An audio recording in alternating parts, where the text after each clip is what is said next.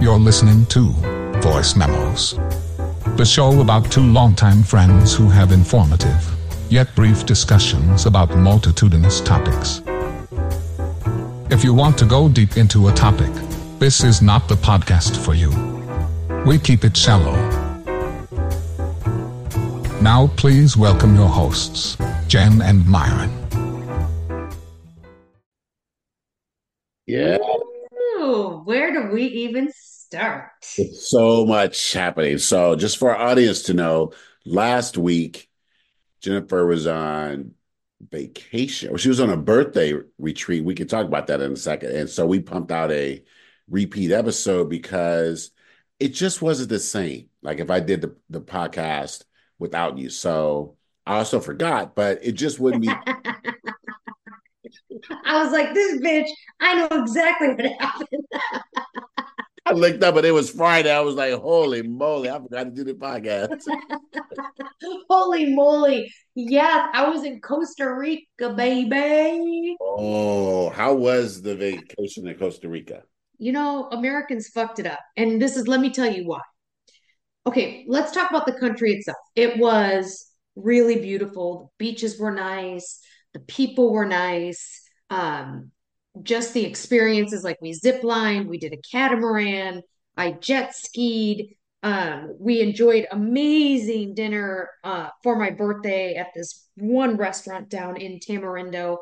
All of that was amazing. And going with five other women and five other women that hold a special place in my heart. So I had the advantage of being close to all of them. So a couple of them had met each other here and there, but to spend a week as you know, we watch the Real Housewives. To mm-hmm. spend a week with women and not have one bit of drama was pretty epic, right? Nothing. Really, that's really nice. Nothing. So I know that I have a good crew when you can go on vacation and have some differences. You know, maybe somebody doesn't want to do this or somebody doesn't want to do that, but we all agreed to everything with the exception of jet ski. They just laid on the beach, and one of my other friends joined me on the jet ski, ski which was really nice.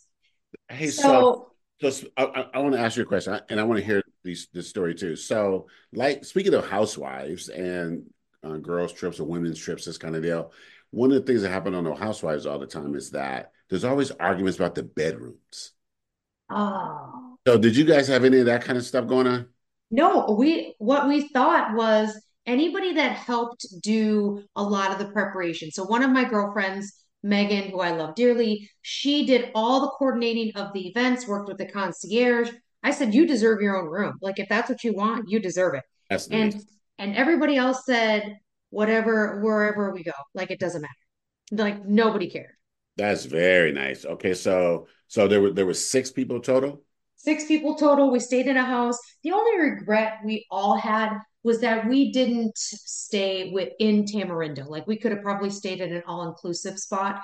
Um, but the weather was like 90, 95 degrees. We had really good, you know, drivers taking us to, to different places. And all of that was, it was just magic. And when when I say that Americans screwed it up, because I'm sure Costa Rica 10 years ago was this like hidden gem that you could fly to from like, especially if you're in Miami, I think it's just a little over three hours, very similar to like if we go to Cabo from Mhm. Sacramento, it's like three hours. So I'm sure that it was a hidden gem for quite some time. And then Americans started going, people started talking about it. And we went to this beach club that um, had a pool and a little restaurant very nice. Right on the right on the ocean. So you could either be at the pool or walk down to the ocean. Super fantastic.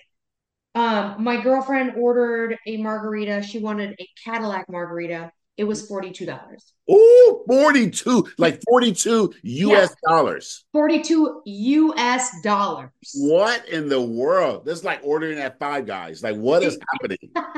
that's a whole meal. And so we went there a couple times because it was the the house is sort of more secluded so this we were close to the jw marriott they if we wanted to spend a day at their pool it was like $200 a person just to hang out at the pool What? um yeah so we had like bills at the pool that were like $400 because between food a quesadilla which was really nice they had vegan cheese a vegan cheese quesadilla was $14 What in the world? I blame Americans. you, you know what? You are absolutely right. That is, I mean, okay, okay, wait a minute. Okay, but I have to ask a question. So for the margarita, because margaritas can be a lot of different sizes. Correct. So what was the size of this 42 margarita? Was That's a very good beer? question. Yeah, that's a very good question. It was not the glass of margarita that you get at a party and they bring five straws, right? It was literally a water glass with the margarita in it. No. yes. Yes. Oh my god. I just I just thought this can't be happening. Like legitimately this cannot be a $42. I don't even think when we went to the kitchen, five-star Michelin restaurant, or I went to French Laundry, five-star Michelin restaurant. And I'm not I'm not flaunting. What I'm comparing to is that when I was drinking, I would get a dirty martini and maybe it was $18. Right. Right. That that's like I you know, I, am a non-drinker, so I generally don't know the prices of drinks and things like that at bars or restaurants. Um, but I have, you know, been like with you, my fiance, other people as they order drinks, and then you know, you sort of glance at the menu or the drink menu, and they're you know, uh, even though I'm looking at coffee, teas, and sodas, when you look at the other side, the wines and drinks, and they're, you know, 12, 15. Maybe I've seen somewhere like in Vegas, we had a, a ritzy restaurant, maybe it was like $22 or something. But I couldn't imagine a $40 margarita. Incredible. And you know, the funny thing about that is she didn't like feel or taste really any alcohol in it. Oh no! So it was it basically basically was just your standard run of the mill, you know, bar, yep. throw your margarita. You could get yep. a few because they're they're like 10 dollars or something like that. And you just keep going. Yep. Oh. oh, motherfucker! So it was really a beautiful trip. I um, you know, it's funny. A little side note. I don't know if my girlfriend's gonna listen to this, uh, but so, you know, us girls, we sit around the pool talking about like men that we see on Instagram or who our crushes are or, you know, what our type is. And I was talking about a show on um, Amazon Prime. I'm not going to say the show because you'll know why I won't say the show when I tell you the story. So okay. I said, there's a gentleman on this show that I find very attractive. So I show my girlfriend the picture, and she likes about 10 of his photos in a row. Right? Just like, like, like he slid into her motherfucking DMs. Oh, are you kidding? I am not. And they have been talking since. What? yeah. I mean, I just, I, yeah. So they have been talking. I said, listen, if they do a season two of this show, I definitely need to go to the premiere.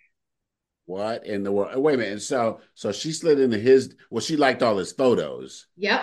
And then he's sitting around going, huh, look who's looking at my phone. Let me, let me go look at her profile, look at her photos. Yep. She got some photos up in there. All yep. women get good looking photos in their Instagram. Like that's just that's like a universal rule. Women have good looking photos in their Instagrams. and then and that's you know, did he just do let's see, what is that little, little um Y no, W Y D. What he said it in. He said bonjour. what in the world? So they have been talking ever since. Oh. I said, it's that easy. Like you just see somebody like go like 10 of their photos, and then if they look at your profile, they'll slide into your DMs. I'm gonna have to use that. That's gonna be in my back pocket. Men are the easiest creatures on the planet. Easy. yes. It, it, it's like it's so funny because you you know, men be talking about the effort that men take to meet women, and women, she just liked 10 of his photos and it was done deal. No, she just used her thumb. It epic. And I was she's like, Yep, it's just a man, it's the magic that women have. And she's she's not wrong. So um that was that was pretty amazing. But it, you know, I just am very grateful to be able to take a trip like that and then talk about future trips with this with with these women because it was you i don't know if you can be in a situation and all our females out there that you can legitimately say that you've gone on a trip with a handful of women six at a time and didn't have one disagreement. I I found it really uh, just amazing. And the right. thought of being able to do that again with bigger trips to like Portugal or Turks and Caicos or maybe Belize or you know Bali, we, we have now the ability to talk and go with women to share the same experiences. It was it was pretty wonderful. You know what? You know what? That not only is that pretty cool, but it's really interesting to think about. You know, there's been times in history, and in different countries, even right now, but times in history where groups of women could not travel alone right? right. And, and in some places, in some societies, it was it was it was outlawed. Like you just could not do it. And it's interesting to think that you know you can reach a space where you know you have um, the resources. So yeah. however, however you and your group of women have come across the the resources that you can go out and do something and and have and have that that's place where where there's no pressure like you're just None. Of friends and your women, and you don't have like like the the the man pressure. And that doesn't even right. have to mean that all the women prefer men. They can prefer women, but it's just something about women having their own space and men just aren't in the picture until you need them to bring you a $42 margarita. Motherfuckers. And you know what's crazy about that? I'll, I'll, I'll spend just a, just a one more minute ref- as I reflect and listen to you talk and, and your insight is that they each of us, everybody shared in this like mutual understanding to build each other up on this trip. Like, you know, women can be insecure in their swimsuits or they don't like how they look in their certain clothes, but everybody uh, just was there at the right moment without even having to be asked, which was really special. You know, what's and that's our um that just this is this is today is Thursday. We're we're recording. Yeah. And I think it was Monday or Tuesday. I was looking at a video on TikTok. I was going through all the videos of women dance, mostly women, some men, but mostly women dancing to the Beyonce country song. Yes. Right. All those little dances people are doing and everything. And going to the comments, and all of them are really good in their own ways, right? And and women across the racial spectrum and age, right? And so I was going to the comments, and here's an observation that I, I, that I made. I'm sure it's not it's not anything like revolutionary, but it's just an observation I made that no matter how the woman looks or dresses, that within the first five comments, and certainly the first 10, there is usually one or two women who will say, I love your video, but where'd you get those jeans? Yep. Or I love your video. Tell us, Tell us what where your what your lipstick is. it's always something, and I just go, you know what? There's never a guy video, a guy world like that. No, no, they're like that. Your message is really important, but can you drop your skincare routine? Yes, yes.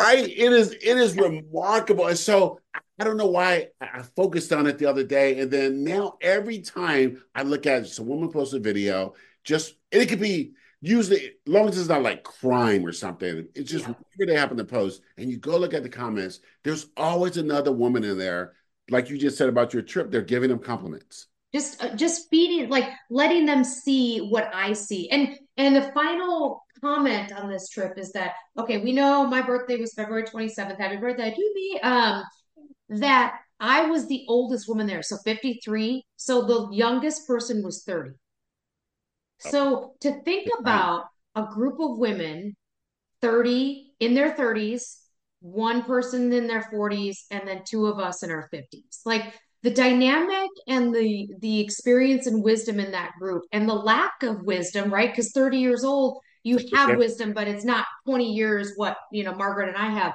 And to have the have the support of those women understanding the value of who I, you know, the value of what they see in another woman. And most importantly, is to be in a group that that sees value in other women. That means the the term your vibe attracts your tribe means yeah. that I am living my full authentic self and that allows other people to do the same.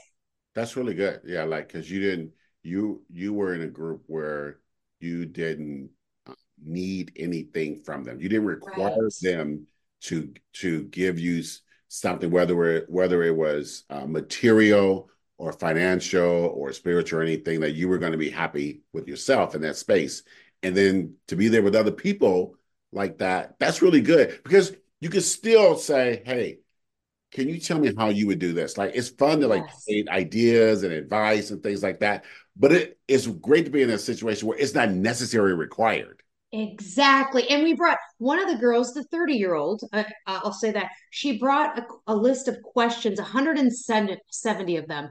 And some were funny and some were really deep. That's and right. To spend a couple hours a night after we got settled in and people washed their faces and they got their pajamas on, we would go around asking these questions. And I'm telling you, it was really impactful. So it made me appreciative. I don't need to spend, you know, I don't want to I, nice. they yeah, I don't want to, you know, blow their heads up any larger than it already is, but I, I was very fortunate to be in that. And um, it makes it makes future vacations even more exciting because now I know I can travel with this group of women with no issues. That's that's that's really cool. And then wait a minute, so then did, so there was no kids, no kids, and no men, them kids. Yeah, right. no, no men folk. Uh, no, no kids, no men folk.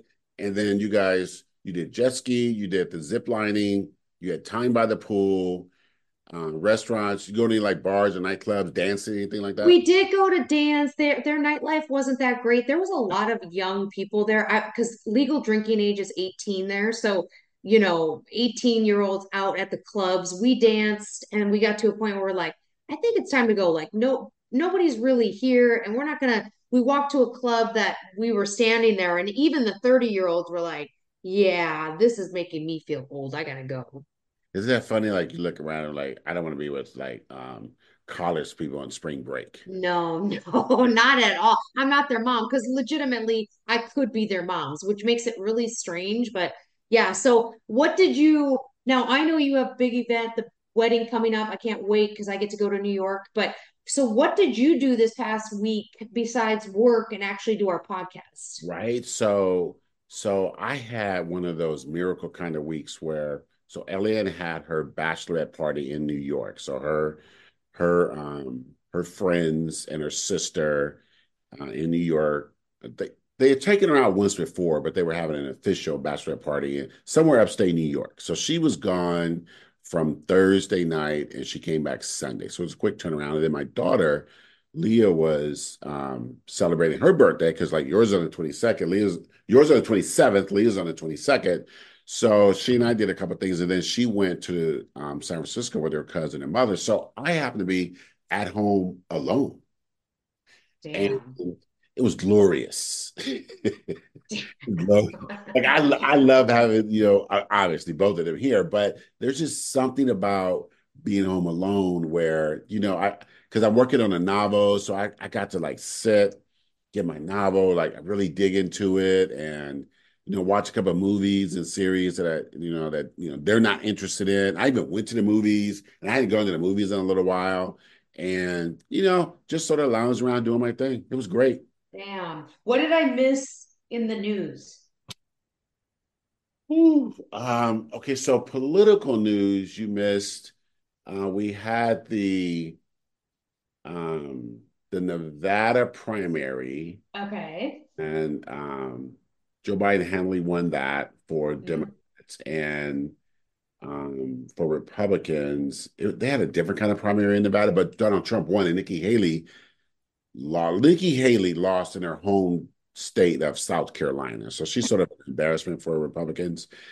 And then we just had the Michigan one, and look, Joe Biden is the nominee. Like that's that's not that's it up for dispute. Yeah, the question is what happens with Donald Trump, and so the Supreme Court has decided. So he has he still has court cases. So if you go back to when you were gone, he lost his court case in New York for his businesses, and he was fined four hundred something million dollars. And that's not just an arbitrary number. That's based on how he has stolen money from the state of New York by overvaluing his businesses and getting loans on them and not paying taxes and all this kind of crooked stuff. And he appealed that. But in order to appeal in the state of New York, you have to post bond for something like 200% of the of the the fine. So basically like something like 800 million dollars. And you know, he doesn't have that kind of money. So he submitted a special request to the court to allow him to pay a hundred million dollars. Oh my god! In order to appeal, because he had to admit on paper that he did, even though even though in court prior to all this, he said, you know, he's a billionaire, he has all this money, and it was liquid. But in his appeal, he said he only he only can have he only can round up a hundred million dollars, uh, which is a tenth, right, or a hundredth of a billion dollars, or something crazy like whatever that number is. So, and the court was like, "Nah, these are the this is the law. Like you can't like get this special law made for you." So, he has said that he's just going to ask his followers to for that money. So there's that. So that happened, and now the Supreme Court has taken up the case of does he have presidential immunity even when he's no longer president? Now, the Circuit of Appeals, the lower courts and the Circuit of Appeals already emphatically said no, that doesn't exist. That's not part of the Constitution. That's not what the founding fathers ever envisioned. And there's no, there's nothing for that. You can't commit a crime just because you were once a president and say that while I was president, yeah, I, I get immunity. And when the and when the Circuit of Appeals heard that, they wrote they wrote the decision so tight and they used the words of different justices who are on the Supreme Court right now, right? They mm-hmm. used their own words. So most, I, I, don't know about most, but many pundits, a significant percentage of uh, legal scholars said that the the the circuit of appeals was written so tightly to deny that, saying that no, you don't have eternal immunity for shit that you do, that they didn't even think the Supreme Court would take it up. But the Supreme Court said they would take it up. What? Yes, they, they that just came out. They said that they are going to take that up. And not only so not only does that throw all his other trials in in delay, because basically they're saying they could they could say that basically he has the right of a king. He could never get prosecuted for anything. And if they say that all those court cases, not the one in New York, because that's his business, but in Florida, um, inciting an insurrection, and the ones in Georgia, they could throw all that out. How the fuck can we get to that level? It's like how unbelievable. And you know what? And so they said they're gonna they're gonna hear arguments on uh, April, I want to say April 22nd or 23rd, which means his lawyer, Trump lawyers and government lawyers will go before the Supreme Court and argue the rights of kings. That can this can this man have permanent immunity, right? And then which means that they wouldn't do they wouldn't give their decision if you look at historically they they issue their decisions uh, in June so he could still be active through through then. And if they say no, you can't prosecute him, then everything drops and he's just another candidate for president.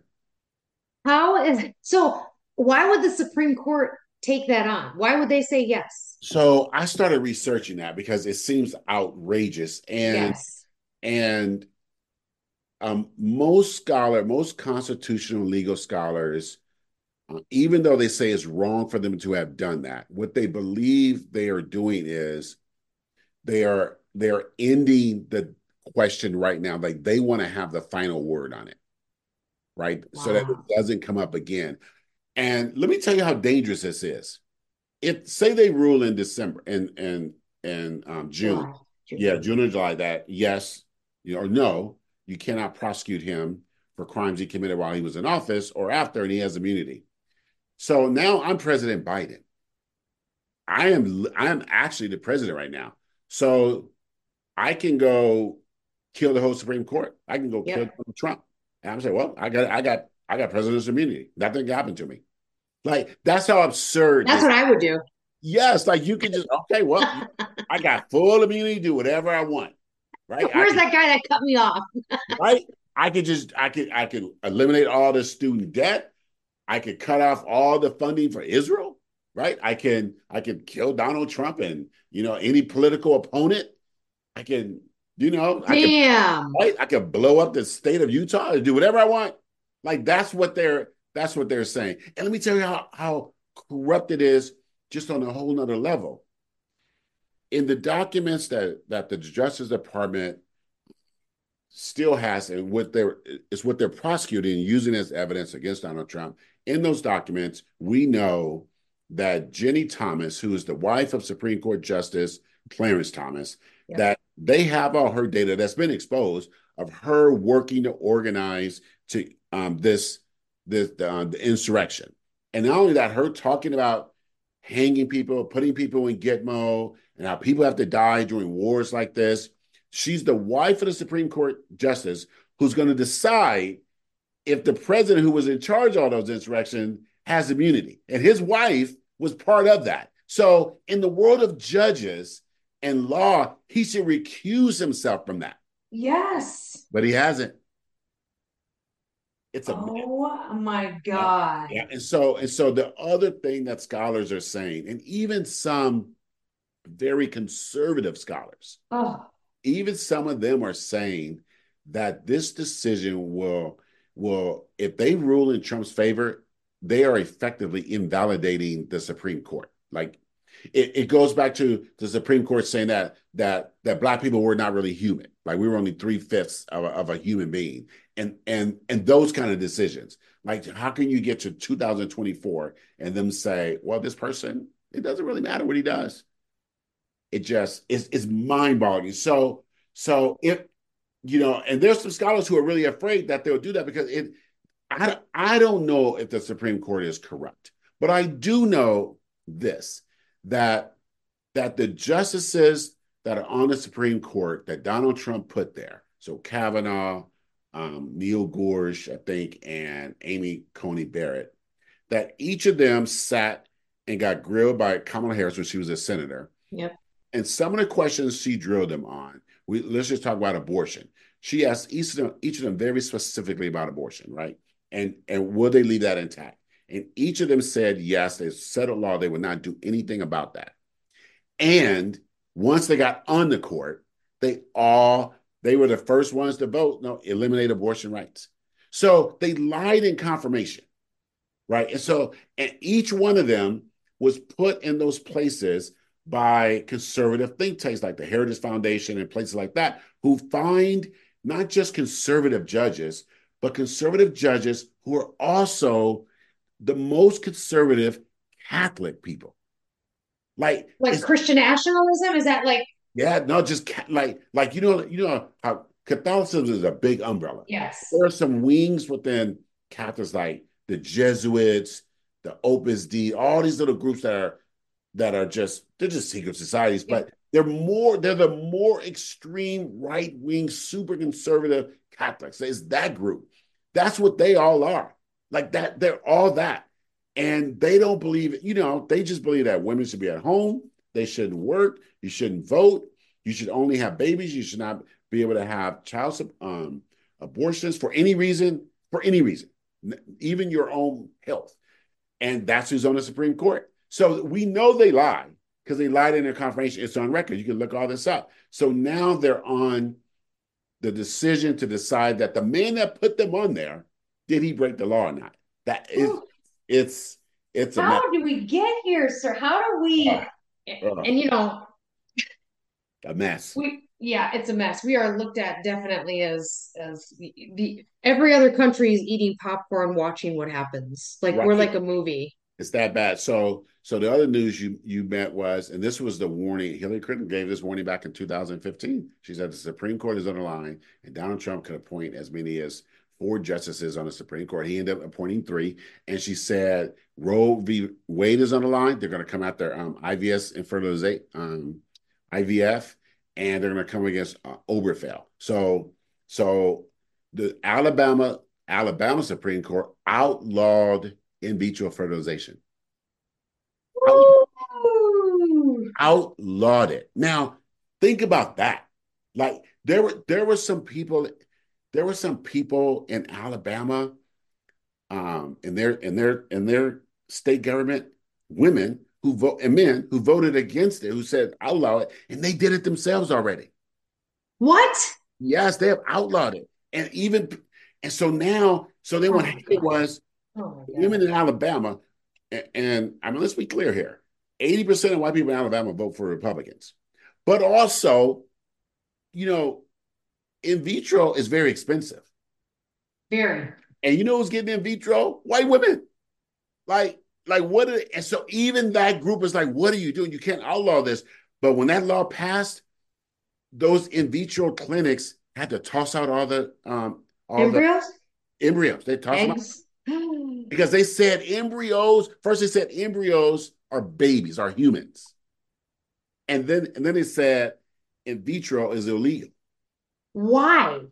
It just it it it, it, it, it shocked people. It shocked even Republicans outside of Alabama, and so Republicans outside of Alabama and in the Senate and in, in the House of Representatives start saying we're going to try to pass something because we don't agree with that. But it's too late. Like it's already law there, and I think I don't think it. I think it might be Missouri or Tennessee. One of those states is now looking at banning, outlawing. This is what Obergefell It was it was the it was the decision in the '60s, I think, maybe in late '50s, early '60s, that made interracial marriage or um, interracial marriage legal. They're looking at outlawing interracial interracial marriage. Like this is what this is what they're doing. Like it's it's it's it's it really is insanity. It's, and it's you know what there are people who say it's like a cult. It is like a cult because yeah. he's going along with the most crazy things, and and they're actively. It's what they used to say back in the eighties that there's a war on women, and that's what the Republican Party is doing. They just they're waging a war on women. And man, if you get rid of IVF, I looked up the stats. There's like a few hundred thousand IVF clinics, clinics, and pregnancies every year and or and like millions of embryos and and it's a big it's a big operation uh, money making operation but it is something for people who for whatever reason are not able to conceive in one way you can conceive that way and it's not I, but so, wait a minute how doesn't that go against like wanting to have more children so that you know you could have workers and of course you know the white race grows why would they? What makes it? Why do they deem that illegal if they're trying to? If if it's set out to accomplish what they're looking for? I think it's that's it's such a good question and such a hard answer. I, I think it goes back to um we talked about this long ago, you know, and you just mentioned it, the replacement theory that that white nationalists believe that because of um, the country's uh, diversity. So the minority population outnumbers the white population. But you have to combine all minorities, right? It's not just like there's only 40 million black people in America and there's 200 million white people, right? So it's not us. There's 60 million Latino Hispanic people, right? So mean, that's the largest minority group. But when you you combine everybody, white nationalism, white nationalists believe that they are being replaced by colored folk, essentially. And so, one way to stop that or to reverse that trend, that trend has been happening since the, the 40s or something like that. And it, I think, like we probably we hit the mark, like probably like in the next couple of years or something, where as a whole, white people become a minority in the country. So, so one way to a couple ways to stop that is one is you stop all immigration. That's why they're always harping about the border. That's all that is, right? And then the second way is you outlaw abortions and you force women, specifically white women, to carry babies to term. That that's what that is. So you you try to repopulate um, or grow, not repopulate, but grow the white race. And it is such a twisted. I don't even know. I don't even know how. I don't even know the words for that. Like it's so twisted and awful. Um, but that's what they believe. And so all these laws and rules and these trade, these trad wives that talk about stay at home moms that have a bunch of kids. That's all that all that is based on. Have why people have more babies so that they remain the majority group in this country. That's all it is. And so every time you see laws about abortion being illegal or um, the border stuff, that it's just that's all it's based on. So basically, I guess if I would, and you know, hearing, I think I saw it come across my news feed. I'm like, I'm just gonna ignore it. But I would think because IVF stores embryos, and those embryos don't always make it in the process. Right. So making it illegal, it's almost like they're killing what they deem an embryo as children if it doesn't take that they're killing a child Yes. or if a fertility clinic um the embryos die in the fertility clinic that's like a wrongful death thing It's murder. Yeah. what i mean like to me I, it's so incomprehensible that It the is. thought that saying because a woman's trying to get pregnant and the risk along with that is the embryo doesn't take so the embryo dies Yes. they're saying you're putting the embryo at risk to try to get a woman pregnant so we're going to make ivf illegal Or make that illegal. That's right. oh my god we're in a dystopia and, and i don't even know if dystopia is the good word no, that is the right word for it. And, and it's hard to talk about it, not because it's a difficult topic, even though it is a difficult topic, is because it's so batshit crazy. Right? It- it's like trying to talk to a flat earth person. yes Talking about we're in a globe, you know, there's a there's a wall of ice at the Ar- at the Arctic. It's just crazy stuff. You're like, I can't have this conversation because you're crazy. It's like that. Like, how are you saying, you know, you can't do IVF, you can't do this, and and you outlaw it. And not only do you outlaw it, you then start saying, if any doctor, and I think I think Alabama passed this, any doctor um, that who assists with an abortion can be charged with I, I forget the charge. It was like eight, aiding and abetting a murder or something crazy like that. And you're like, what? It, it's crazy. wow Yeah, and so and so, but there is pushback to that because in every um, there's a reason why in, in the last couple of years in different state elections around the country, and in a couple national ones or um, for for the House of Representatives, Democrats have won and flipped seats that were Republican because because even Republican women have come out against that. Because statistically we all we know the stats you know we've been doing abortions in this country you know since the early 70s we know the stats that that white women have abortions at the same rate as everybody else. Christian women have the abortions at the same rate as everybody else right? It's all the same because it, it, and, and like um I think it was I can't remember who said I think it was Shirley Chisholm who may have said it back in the 80s 70s or 80s and she said in the his I'm a par- par- par- paraphraser. In the history of the world women have always had abortions. Like this ain't nothing new. The question we ask we're dealing with now are we going to allow women to have safe abortions or unsafe abortions? That's that's the only question. Because they're going to have abortions. Like, it- you can't stop what has happened throughout all human history.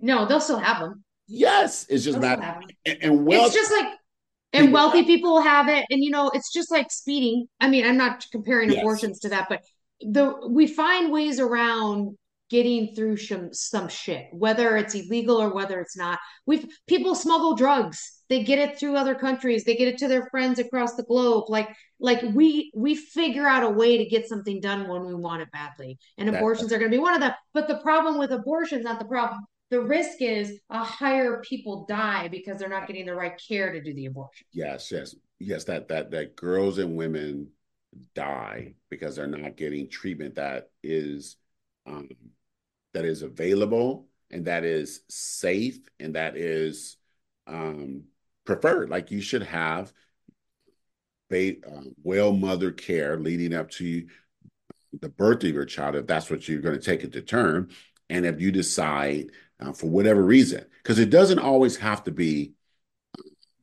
rape or incest. Like like that's used because those are inflammatory, and but they're true, and they are reasons for girls and women to get abortions. But you know what? Most abortions are a woman becomes a, a, a- a girl or woman becomes pregnant and does not want to be pregnant. Yeah, doesn't want it.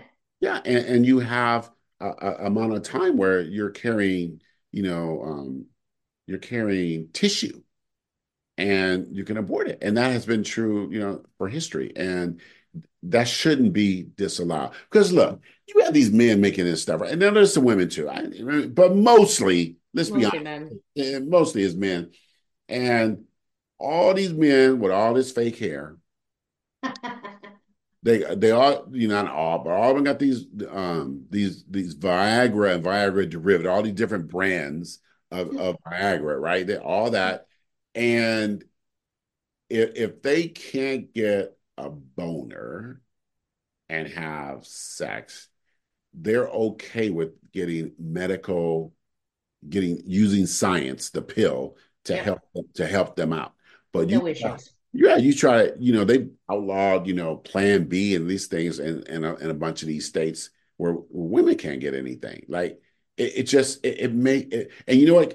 When when Kamala Harris was drilling Brett Kavanaugh when he was trying to get confirmed, and she was specifically talking about abortion, she asked, "This is the question, and every man should be asked this question." She said, or every elected person, she said, um, "Can you tell me any law?" in any state or federal law that specifically gives the government control over a man's body. Mm. And he hemmed and hawed, she said, and she just kept that and kept that. And he finally had to say, no, there's none. None. That's how you know it's just, it's just BS. It's absolute BS.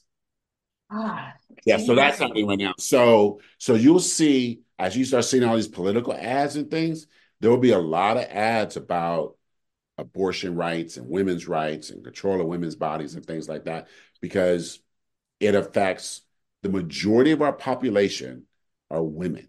So those laws are laws specifically targeting women and we got to vote that crap out. Whew. I mean, hopefully we we can only hope that women see that. Yeah.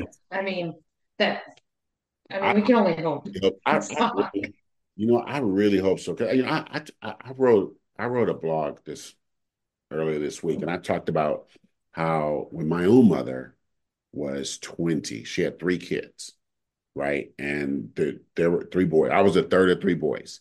And she was kicked out of her house. She was kicked out of her high school. And there were no abortions were illegal, right? She had no, there was nothing she could do. She had to take those babies to term. And she was called a whore and a slut. And she couldn't get a job, you know, just the worst, right? And I know uh, a young lady um, who, when she was, I want to say she was 17 and she was pregnant and she was 16 or 17. Anyway, she was pregnant. She didn't have health care. And this was in the, this was in the late 80s, early 90s.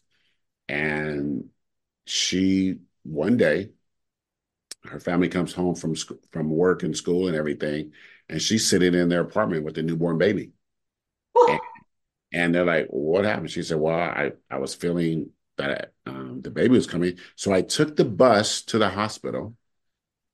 The hospital, you know, I, I and my water comes out in the hospital, and I had the baby right then and there, and they wrapped up the baby, and they told me I didn't have health care. I had to leave, so I just took the bus home. Like, yeah. And I and so I told that story. And then I know another story of a person I know as a 20 year old or so. Um, they paid for their girlfriend to have an abortion, right? They they got pregnant. She didn't want to have the baby. She was in college and she was like, I'm not ready. She, and so they paid, they paid for the, the he paid for the abortion. Now jump forward 30 something years. I know that person um, is adamantly opposed and loudly so against premarital sex and abortions. Oh my God. Yeah. So, How is that possible? sir, it's just like, what? It, it, look, you know, you look, them politicians that be, and most of them are conservative, they'll be talking about, you know, no abortion, no abortion. You know, their, their girlfriends, mistresses, and wives have had abortions. God damn. How do It's crazy. It's crazy. Wow. Adamantly had an abortion 30 years later is anti or is anti-abortion. anti, big time anti, you know, just be all out. And I'll be like, you know what? I I, I see it sometimes like, hmm, this is really interesting. Like, and and look, I don't know, I, I don't have it at my at my fingertips like the number of abortions performed in America, you know, every year or something. But it's it's a big number and it crosses racial, wealth, um, city, rural, everything. It doesn't matter. It's just it, it is a safe, effective um, procedure. It should be a safe and effective procedure, and most of the time it is, as long as women and girls have access to it. That's all it is. So, Damn. hopefully, yeah, we get through that. So, some other news you missed last week was, I don't know if you've been following this whole P Diddy thing. No, because we talked about it a while ago, and then oh, it Lord. went into court, maybe. But we have. So, give me what's the tea on that?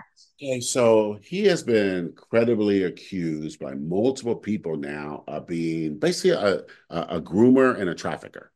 Wow. Oh And right, like that guy. And I, I don't know all the the names of the people, but they're they're they're fairly common names in the music world.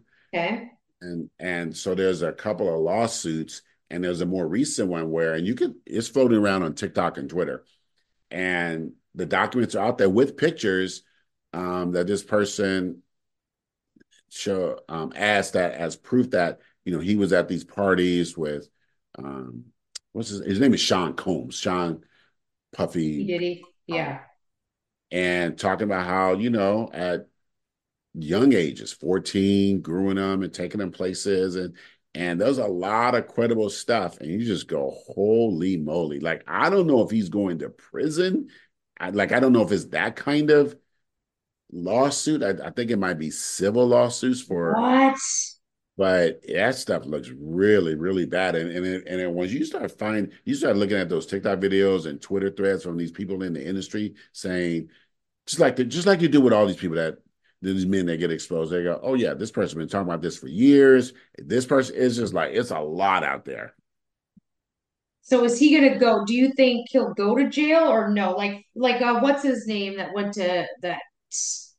Um, who's the other gentleman it's that just who was it that recently went to jail um for child? Yeah, R. Kelly. So he's in jail, right? R. Kelly's in jail. yeah he's done he's in prison and so I, I think the lawsuits against Puffy right now are civil Okay, okay. I don't think there's um, criminal however as I learned from Dateline, you could do some civil stuff. and when you win, and then because you have a higher standard in criminal court, lower standard in civil court, but those prosecutors get that stuff and go, well, you know, they proved some stuff, so now we're going to file criminal charges. So, yeah, he, that guy is under the gun. And you know what? Look, I look, I am all for sex abusers losing all their money and going to prison. Yeah, me too. I like, I, I don't care. I don't care who you are, what you do. I feel sorry for you. and then the other, the other, the other news is speaking of music is, have you heard that Beyonce um, country song? Texas Hold'em. Yeah, look, cute little, cute little Love song. it. Yeah, and so that song, so Beyonce, Beyonce announced that song at the while at the Super Bowl. Okay. Yep. She's a Beyonce, right? So, and then it was, you know, it was in the initial wave of excitement because you know her fans just love her stuff. And last week, Billboard announced that for the first time ever, I think they said black woman, but it may have just been woman. She that song, her song was number one on seven different Billboard charts.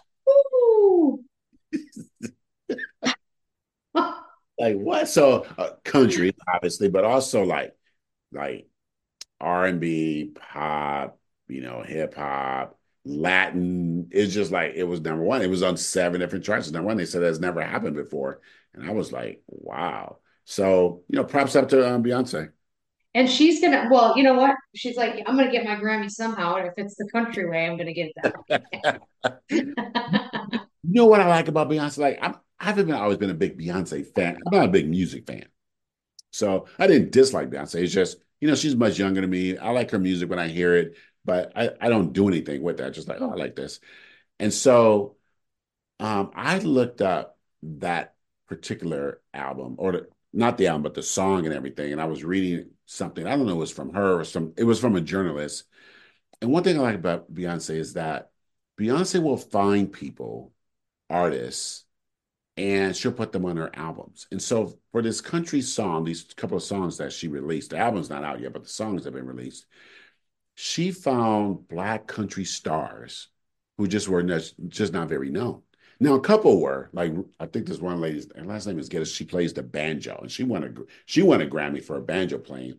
And so she found because she found black people who play and sing country music, and she put them on her album, and so on her song. So people were saying, or the art, the the music industry people were saying, you know, just getting their name on her album or her songs as writers, musicians, all those people blew up. Like they all blew up.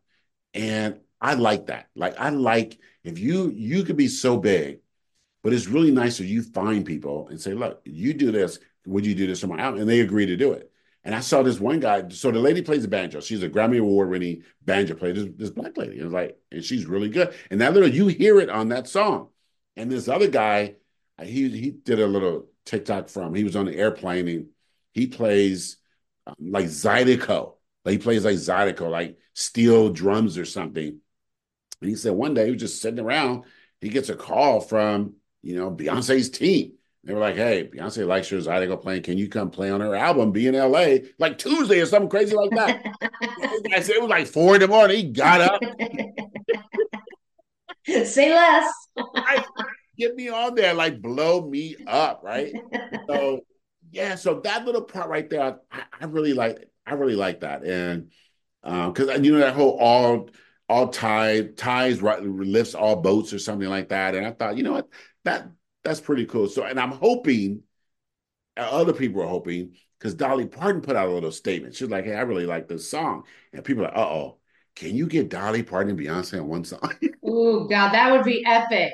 Right, because it's Dolly. Like, who doesn't love Dolly Parton? So I don't know anybody that does. And she just did an interview recently. As we know, we'll, we'll talk about our TV shows, but I listen to Howard Stern, love Howard Stern. There's a lot of similarities between you and him that I just thoroughly enjoy. Um, but she was on doing an interview with him, and it was so good. So if you can find it, Howard Stern, it was probably in November, maybe October, but the interview was just really good. She's just uh, an amazing human being, just genuinely genuine. So you, can't I've you can't never, dislike her. I've never met. I've, ne- I've never nothing. No one speaks bad about Dolly Parton. Nobody. Matter of fact, people will fight you. You say something bad about Dolly exactly. They they're like the swarms for Beyonce. Like, but yeah. it goes a little. It's just crazy. So good interview. I you know I I highly recommend if you can find it like on YouTube. Um, I would watch it. So are you watching now? I wasn't here for a week, so it was a second job for me to come home and sort of catch up on some of my shows. it's hard. It's hard. it's hard to get behind. It's hard to get behind. Um, so I am. Um, I'm not done with um, Mr. and Mrs. Smith on Prime. You like that? It's very good. It, it's okay. It's very good. Danny Glover and I can't think of this. I never forget, remember her name. Maya's her name or something like that. But she's really good. They're they're a good couple in there. Um, and I finished for all mankind for all mankind on Apple on Apple TV. God, it's so good. So it's just which one is that one? So it's the one that reimagines the space race from the 50s and 60s with the Soviet Union, and it takes oh. us all the way to the 2000s. So you go from trying to get to the moon to moon bases on the moon to trying to go to Mars to bases on, and you just and it's all this revisionist history, different presidents, and all this kind of stuff. Wow! And it's just it's just really good. It's it's like a soap opera, and you go from trying to get to the moon all the way through a full space program, and it's it's just really good. It's a is it a is it a documentary or is it a uh, scripted show? It's scripted. Yeah, it's okay. Scripted. You'll recognize a lot of the actors and stuff. It's just okay. So I just finished that. That's very good. And then um I just started a new show on it's on ABC, but I'm watching it on Hulu. It's called Shogun and it's just set back in like the I don't know the 1700s, and it's just these different. Then these shoguns are like governors, right? So they controlled big areas of land and people. They were just in they were just in charge. It's sort of like all those old kings in in Europe. They just have their own little fiefdoms. They're like that, and they're just they were just warring. Like everybody wanted more territory and stuff. So this show is on uh, ABC and Hulu. It's really good. So I'm watching that. And then are you caught up on Love is Blind season six? I've never watched Love is Blind at all. blocked. Like what? How did I miss that? I've never watched a single episode, but I will say the whole uh, Megan Fox lookalike. That girl, if you like cover, like put over your hand over her mouth and the eyes and the nose, she does look similar to Megan Fox. Oh yeah, oh yeah. And you know what? And people are making a big deal out of it, but you know, most people have a celebrity look lookalike, even though you don't yeah. look exactly like them. Like that's not the idea. yeah, yeah, yeah. They, so they, that's good. You're like, is it over? Is well, the, Netflix gives you all the episodes. Yeah, there, I think there's like three episodes to go, and they come out next Wednesday. So the the premise is you meet people in these pods they call them, but you can't see what they look like. And it's For like how long are you in these so pods? It, it's speed it's speed dating, but you're in the pods for about a week. That's it. Right. And there's and there's probably 25 men and 25 women. And you get to you, the men are in one big house, the women in another big house. And multiple times throughout the day, you go into the pod and a different man comes in. So you get to know them based on just their voice. Whoa. And then in order to get out of the pods or continue on the show, you you have to get proposed to. Oh, what? The, on, the only way you can see someone is you decide you want to propose to that person.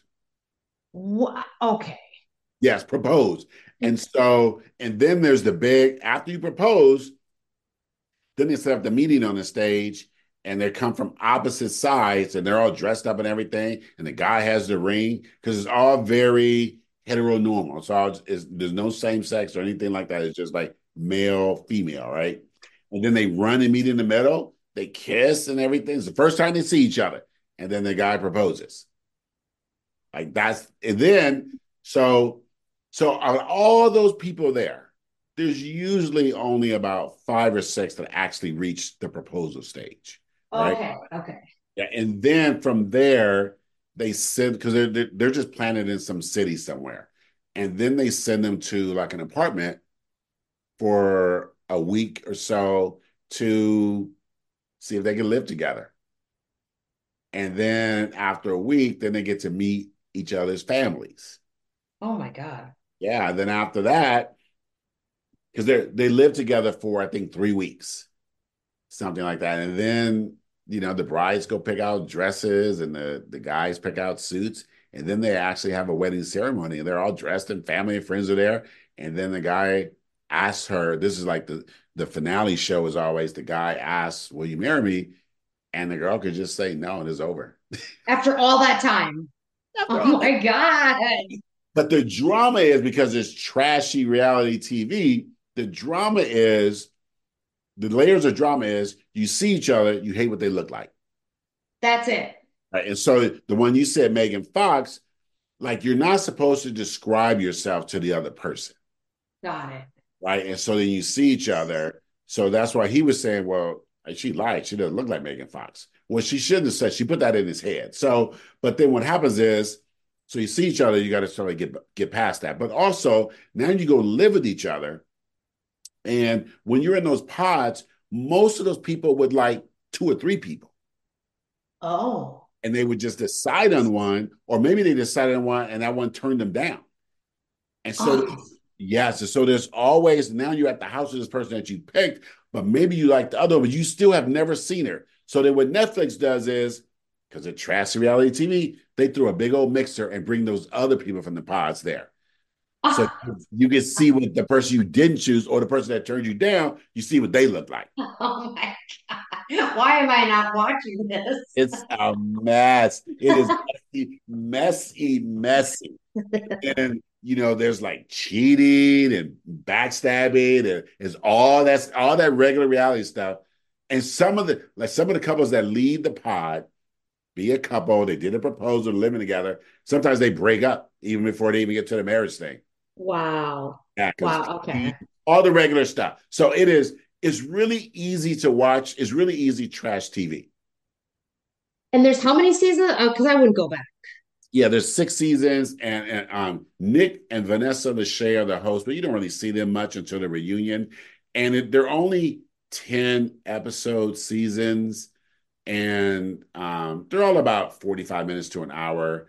And yeah you don't have to go all the way back. If you just go like one season back and it goes really fast and every it doesn't even matter how much they pretend to be in love while they're in the pots it all ends up being a disaster wow so and didn't Nick Lachey and his wife do the ultimatum show too like yeah. Okay, that's okay. So maybe I I watched a couple episodes of that and then I just went to uh the Google to see if anybody made it. Yeah. Yeah. It's, it, it's, so good because every scene I think from the from the six seasons, there might be two couples who are married, like legit married, they're still together. Kind of like the Bachelor and Bachelorette. Yeah. And every season after the season, now there's lawsuits Right. Every, every it's so wonderful. Like there's ongoing lawsuits right now. and that's oh like don't even care. They they just keep it.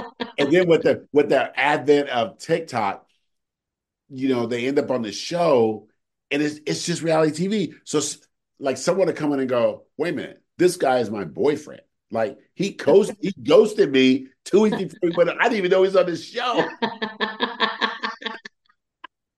That's insane. Yeah, or or you know, this guy's or this guy or girl's pretending they're in love, but they were dating before the show. It's all this stuff like this. It's just oh like, my god, that's insane. I mean, and to be honest, that's the only shows I caught up on were my reality shows. So The Traitor, Real Housewives of Beverly Hills, and The Reunion. Um. I, yeah, did you see that reunion yet? The Real Housewives reunion? Was it the Beverly Hills one? Yeah, yeah, yeah, yeah. Well, I haven't recorded. Is it, but it's good though. I guess it's good, and I want to talk about an interaction between Garcelle and Annemarie and um Dorit. The racial, the racial micro. Just, oh, I saw that Dorit name trending on Twitter one day. That, That's probably what it was, huh? Yeah, Dorit saying stuff like "you attacked me," oh, and God. and and Garcelle's like, you were literally attacked by somebody by gunpoint in your house, and you telling me that I attacked you as a black woman. Like, so I I, I love to get your microaggression comment yeah. that I see, and then the there's a dis there's a conversation between Annemarie, who's the other black woman on the show, and Garcelle. It was really interesting, so I, I can't wait to hear your perspective. And then I watched the season finale of True Detective, the one with Jodie Foster. I saw it. It was so good. It was so good. It finished really like it finished really well. But I don't know. I don't want to ruin anything. So maybe we'll have an offline conversation. Yeah. Um yeah. but I just yeah. I enjoyed it. I finished it. Okay. Yeah. I liked it. I like Jodie Foster in there. Like I said, that was her first TV series I think she's ever done. So um, she's usually directing, producing, and then she's acting in movies. So I have to catch up and watch the Real Housewives of Miami reunion and tomorrow I've got to watch another episode. This last week's of Traitors. I'm telling you, Wait. Phaedra, man, Phaedra. I can't wait. I'm gonna. I, you know, I think I'm gonna. We're gonna watch it tonight, and um, she's like, I, I didn't watch the Housewives show that she was on. Atlanta, yeah. Man, that lady is. That lady knows her stuff. Like, I would not mess with her. At all. I wouldn't even mess with her, and I like to mess with everybody because I, she's a lawyer and she is using that skill set yes. as the traitor i'm telling you it's really good. She is really good. So yeah I, i'm at the episode where let me see um one i think Parvati was oh you're that far behind yeah i i, I might be two but i think i might be one because um the guy one of the traitors got exposed the guy yes dan Okay, I think I think I'm the episode after that. Okay, so you're kind of behind. So last week's episode was season was episode nine.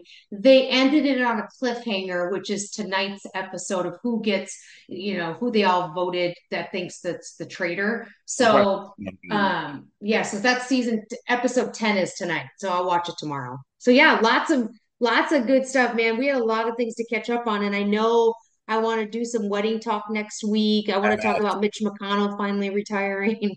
as Mitch has a list, Mitch is stepping down. 82 years old.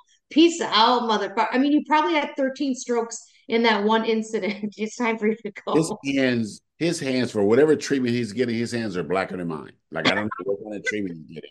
But good goodness. And you know what? You know what, Jenn? I, I am like, sir, rest. Like Sir, right? Yeah. I like you got a yacht. Go sit on your yacht in Kentucky. I guess there's water in Kentucky somewhere. Just relax, man. Take it in. You're 82. You don't. You have limited time. This is literally limited time. Right? Yeah, yeah. So yeah. So Um, always a. So we'll do some wedding talk because we're coming up on it. March. 1st is tomorrow. Happy leap year. So anything that you post today, Yeah. remember it won't come on your timeline for another four years. And I would just say since today is like one extra day of Black History Month, just take today to be extra. Just extra. Sprinkle, sprinkle. Yes. All right, mofo. Have a great evening. Yep. See you next week. Bye. Love this podcast? Be sure to like, subscribe, and leave a review. Visit the episode description to find out how you can connect with the hosts on social media. Voice Memos is a production of Dear Dean Publishing. All rights and trademarks reserved. No portion of this podcast shall be reproduced commercially without consent.